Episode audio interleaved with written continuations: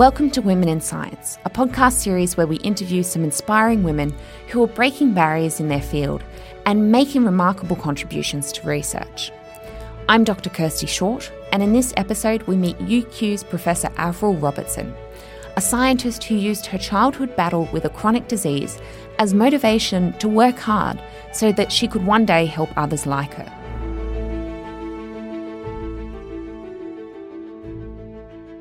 So, Avril, thank you so much for joining us. Pleasure. Can you tell us a little bit about your early career and what got you interested in science and how you got to being here? Well, I would say in my very early life, when I was younger, I suffered from asthma. I missed a huge amount of school. And as a result, I remember um, sitting in classes, not understanding, and feeling quite isolated in that you want to hide what you don't understand, you copy from others, and you become quite adept at that. And it was only when I got to high school that I started to truly learn because I was well again mm. in, in many ways. You can grow out of asthma, which I have done largely. And I became very inspired by chemistry and the power that chemistry has to create drug molecules that can change lives for the better and I could also relate it to my own experience of being ill. So I think that's where my merging of science with also a passion as a teacher to try and inspire other people to not feel like I did. Mm. And so, what did you decide to do after high school then? Was it immediately into sort of a, a chemistry education or? I could see nothing else. I wanted to go and be a chemistry teacher and logical combination yeah, of those two passions. Because my teacher was an inspiration to me at the time. And so I wanted to go in and learn as much chemistry as I possibly could. And I chose an interesting degree, which was a sandwich degree. So it had two years courses, and then you do an industrial placement, which was exciting to me because I thought it would break it break up the tedium, and then you would come back and do your honours year. And so I did that, and I did my industrial placement at Ciba in Switzerland, and that was actually in the agrochemical space. But it really exposed me to what industry jobs look like. And so when I came to the end of my degree, I had actually come out as top student in my year, and the decision was, what do you do next? Do I go into teaching as I had thought I would? And that was probably because that was where most of my experience had been. Or do I go into industry? What's next? Or do I do a PhD? And I got offered all of those things, and I actually decided to choose the PhD. I had a wonderful PhD supervisor. I did bioorganic chemistry. I looked at bioactive compounds that were anti cancer, and that was wonderful. And in this, at the same time, my PhD supervisor was very interested in liaising with high schools, so I did a lot of schools liaison work at the same time. And that was really good fun. So I'm glad I chose that path. And I progressed on from there to industry jobs. So, what was it like stepping out of your PhD and going to your first industry job? Was it intimidating, or was it you'd already had that experience in your training doing industry placement that it didn't seem such a big deal? I think it was more of a shock for me when I did my industrial placement because I had never flown anywhere out of the UK before. And I was in my sort of 20s, early 20s. And all of a sudden you're dropped in the middle of Europe, knowing no languages and functioning in a completely different environment. And I think I became, I, I, started to understand that not everything you touch as a scientist will work. Mm. And, Important lesson. And you, you do beat yourself up in the early days because you think, well, if someone else did this, maybe they'd get it to work. But it, really, you're not doing yourself any favor. Some science just doesn't work. And, and I had been in that industry environment. So when I moved into industry jobs, it was a fairly natural transition. Mm. It was quite a small company at the time that I joined, Tripos Discovery Research, they had historically been known for their software, their design software, but they'd picked up a chemistry arm and they had a need for another chemist at that time. And it was a really exciting time because it was a time when they were pulling in contracts from all across the world in the drug discovery space and they were expanding. So I learned a huge amount about contract research, about intellectual property, about milestone driven projects. So all of those skills that you don't necessarily learn in a traditional science degree. And so, how did you then make the jump from industry to your current position where you're doing much more teaching and, and educating? Well, I, throughout my industry jobs, retained that interest in education. So, I worked with the Royal Society of Chemistry and did outreach activities of chemistry and industry events where I would show school children what it's like to do a job in industry or what it's like to be a scientist through talks, through demonstrations, and I kept those connections alive. And I had always wondered whether, in the back of my mind, being a high school teacher would be a thing to do. And so during those three, three industry jobs, there were six rounds of redundancy. And so even industry jobs are sometimes not stable.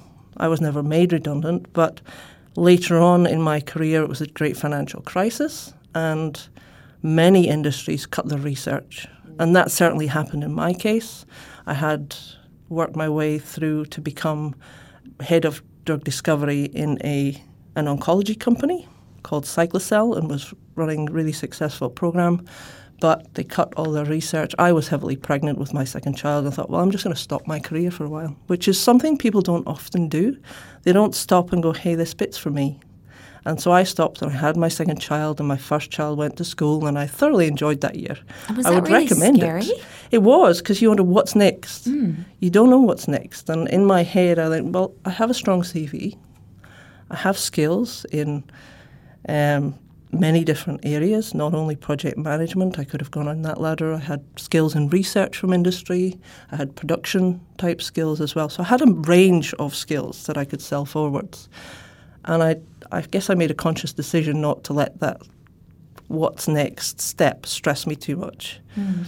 It's not so urgent. If your partner has a job, which mine did, I had two children, I took a conscious decision to just enjoy it. But the question is still there what do you do next? And I still wondered about teaching, and I was still interested in research. I know a lot of the friends I had had moved across to the drug discovery unit in Dundee. So that was one job I applied for, and I got offered the job. But I also at the same time got offered a position in teacher training. And I decided to try the teacher training. I thought, why not now? When I have young children, let's just give it a go. So I did a year's teacher training, and parts of it I enjoyed. I enjoyed the contact with the students. I enjoyed, uh, I guess, having a big influence on their lives. Particularly, a lot of the children or pupils that I was teaching were from socially deprived environments. So they were not your high flying, top notch school kids, but the schools were superb. And for those students who really wanted to change their lives, there was a lot of teachers there who were PhDs. So they knew how to train those children. They worked through their lunch breaks to try and help those kids, and some of those kids did outstandingly well. So that was inspiring, but at the same time, I was missing the research, and I wasn't sure that I could see myself still doing it when I'm 60. And that was, I guess, a driver for me to think, what else could I do? And at the same time, I had spotted an advert for the University of Queensland on Seek. I'd never been in Australia before. Why and not? I applied. and it changed my life uh, in so many ways. Uh, little did I expect before I knew it, I was being offered a job in Australia after a half hour interview over Skype while I was actually on holiday in Shetland, which is where I'm from, my, with my father and my young son at the time. It was only the two of us there. My son was in bed. It was quarter to midnight. He was only months old, and then he wakes up. No. The interview's at midnight, and he screamed the whole way through it. My father held him in the furthest corner of the room while he screamed, and I did an interview. It was very interesting. They and there was a storm, with your crisis management. storm raging outside because it was the middle of the winter. Summer here, but I was surrounded by snow. So on the basis of that, what do you do? And then the floods happened in Brisbane. So you're going, hey, I've just accepted a job in a building that's underwater. Um, so it was a very interesting time where I moved my husband out of his job, took two young children, and moved across the world to start a career again with seven publications and no grant track record. So that was my start at the University of Queensland as an academic. And, and how do you how do you have the confidence to do that? I think it might be insanity. well, it's a fine line. It's a fine line, isn't it? It is. And I think in my mind, I thought, well, what do we really have to lose? I can go back and be a teacher. I have that qualification. I have a house still in Scotland. And my two young children are young enough to move back before they hit high school. If things are not going out, working out, we can move back. We still have a career to go to. So we give it a go. And, and not many people would do that. I'm not sure I would recommend it to anyone, but yeah. I have never really regretted it. It's a wonderful place to live where. When it's not flooding? yes, when it's not flooding. And for quite a long time after I moved over here, having moved from Dundee, where it rains all the time, I would wake up and think, hey, it's a nice day, must get out and do something. Because uh, that's not unusual to Queenslanders, but for me, it was a real novelty for quite a long time. Mm. And so when you started here, you were in more of a research position. Mm-hmm. And then how did you make that transition to running the biotechnology program? Yeah, that's, that's an interesting story. I guess when I came here, I started off by I was still in a very commercial mindset. I still enjoyed teaching, so I was really keen to be involved in teaching. It's a university, it's a natural match. And so, having started in an institute at UQ, I obviously got involved in, in research, and there was a new project in the group at the time, just starting on the inflammasome. So, I used my commercial expertise in that project, and that went tremendously well, and I can come back to that. But at the same time, I would get to my appraisals and go, why are my teaching skills not being used? Why am I not using them? This is a waste. And I applied for the different positions that come round at UQ, and they send out adverts, and I would always apply, and they go, no, sorry, we've got plenty of people. And one opportunity cropped up, and I had a chat with Dr. Philip Sharp across at SCMB, and he said, Well, we might have this opportunity opening up in chemical biology. Would you be interested? What are you interested in? I said, I don't care what I do. I could invigilate, I'll volunteer. I don't really mind. I just want to be involved. And I also got the advanced um, chemical laboratories course to be part of because in that third year course, they wanted more than just the science skills. They wanted to be able to inspire those students to see what kind of jobs were out there, which I obviously had the experience for. Mm. Shortly after taking on the chemical biology tutoring, as I did, the person who was teaching one of those sections as a res teach didn't want to do it anymore.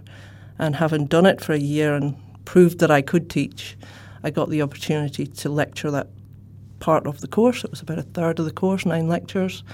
And I actually didn't enjoy that section of the course as a tutor.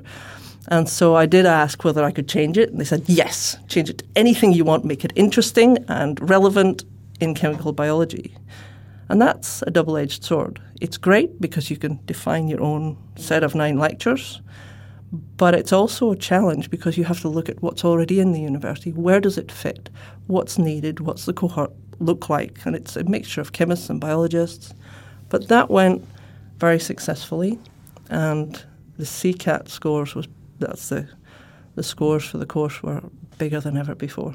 So mm. it was a great success, and I loved it, and I've continued to do it ever since.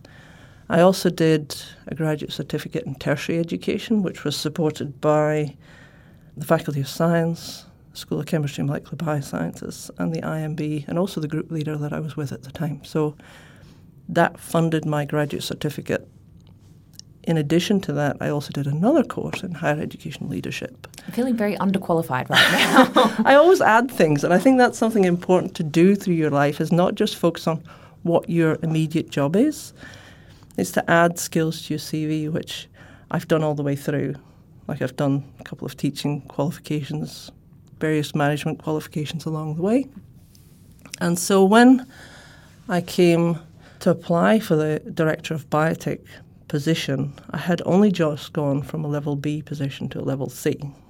So level B I had been when I came over here, which is probably less than my 10 years in industry should have given me. Mm. But that's where I started. And it took many years because I didn't have publications and grant track records to build that up, to then apply for the next jump up. So I applied for the job. I actually asked whether I was even eligible because it was a level DE position and never really got a reply. And I thought, well, what have I got to lose? A bit like the same mentality I had when I thought, let's jump across the world and see how it goes. See what happens. and it was actually a few people had suggested, what have you got to lose? Why don't you put your name in the hat, even if you don't get the job? Maybe another job will open up if someone moves up into that slot. There may be a job that, that falls underneath it. Just give it a go.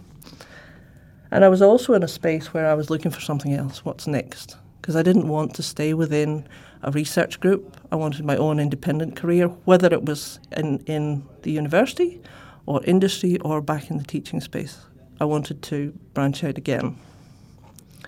And so I applied, and there was four people interviewed. It was an international search for the director of biotech. And to my surprise, I got the interview. There was four people interviewed, three white men and me. me having just got to level C, and some of the applicants were professors. And so I, I guess in my mind, there's also this imposter syndrome that exists. Mm and it's very real for women in all walks of life, but particularly, I think, in science. And so in your mind, you're going, well, great, I've got an interview. And then you're thinking, am I cheap? Easy to interview because I'm on site, mm. and easy to reject because I've only just got to level C. Mm. And so you undervalue what you have. What I didn't necessarily appreciate as much as I should have is I had industry skills, I had teaching skills, I had commercialization skills, I had science skills. I had all the skills that were perfect to do that job, and I also had the management skills to match. And so I was flattered to and honoured to get the biotech position, and I absolutely love it. So I went, having been at level C for three months, I, I was directly promoted to level E as a professor. And Amazing. I've just, just had my confirmation of appointments, interviews, and it's all gone great. And so, absolutely, it is the best job in the world. Absolutely amazing. I think with all that diversity of experience, you can really give us some good insights into our sort of quick fire questions. so, to begin with, can you tell us which woman or women have really been the most influential in your life? I, I, would love to say it's a woman, but it's it's actually a man, and it's my dad. That's totally and okay. I think I I appreciate his honesty, his integrity, and his support for everyone because he was in the police and mm. he, he certainly had a strong work ethic and was very much in the police to help people. And I think that's something I admire more than anything. And I think that is a great lesson to absorb from anyone, be they male or female. It's really an important thing to carry with you. Overall, do you think that women today face more challenges than women 20 years ago insofar as, you know, there's still gender bias, but it's a lot it's a lot more subtle these days? Or do you think it's do you think it's changed and, you know, we're just in a much better position? I'm optimistic. You know, I, I have to look at my students and look at my sons and look at their school environment, and I am very optimistic. I think that there will there will be continue to be challenges, of course, and like I said, imposter syndrome is a real thing, and sponsorship along the way, and by that I mean other women noticing the qualities you have that you may not see in yourself. That was what inspired me to apply for the job that I now have. Um, was Joanne Blanchfield actually said you should apply for that job and I have a lot of good female friends that, that are very supportive along the way. So I think I'm very optimistic. I think that attitudes are changing for the better, and every generation I see go past, I think there's a more, a greater acknowledgement, a greater acceptance, a greater awareness. People are talking about it, and I think that can only be a positive thing. We have a long way to go, but I, I look at, say, Mary Garson's generation, and you see her sat in a sea full of men in a conference. That's very unusual these days. And I wouldn't say it never happens, but I have a real uh, admiration for her and her journey through science because that's obviously been a very, very challenging one. And I have benefited from her generation, and I hope people will gen- benefit from my generation. So, what would be the one piece of advice you'd give to women in science in the next generation? Take risks. I think don't be frightened to put your name in the hat. You have to look at the skills you have and have a have a belief in yourself. And the worst you can get by putting your name in the hat is a rejection or a no. But you never You know, know, until you, you try. You never know until you try. Brilliant. Well, what a fascinating and diverse journey. Thank you so much for talking with us today, Avril. It's a pleasure. It's it's an honour to be part of this. Thank you very much. Thank you.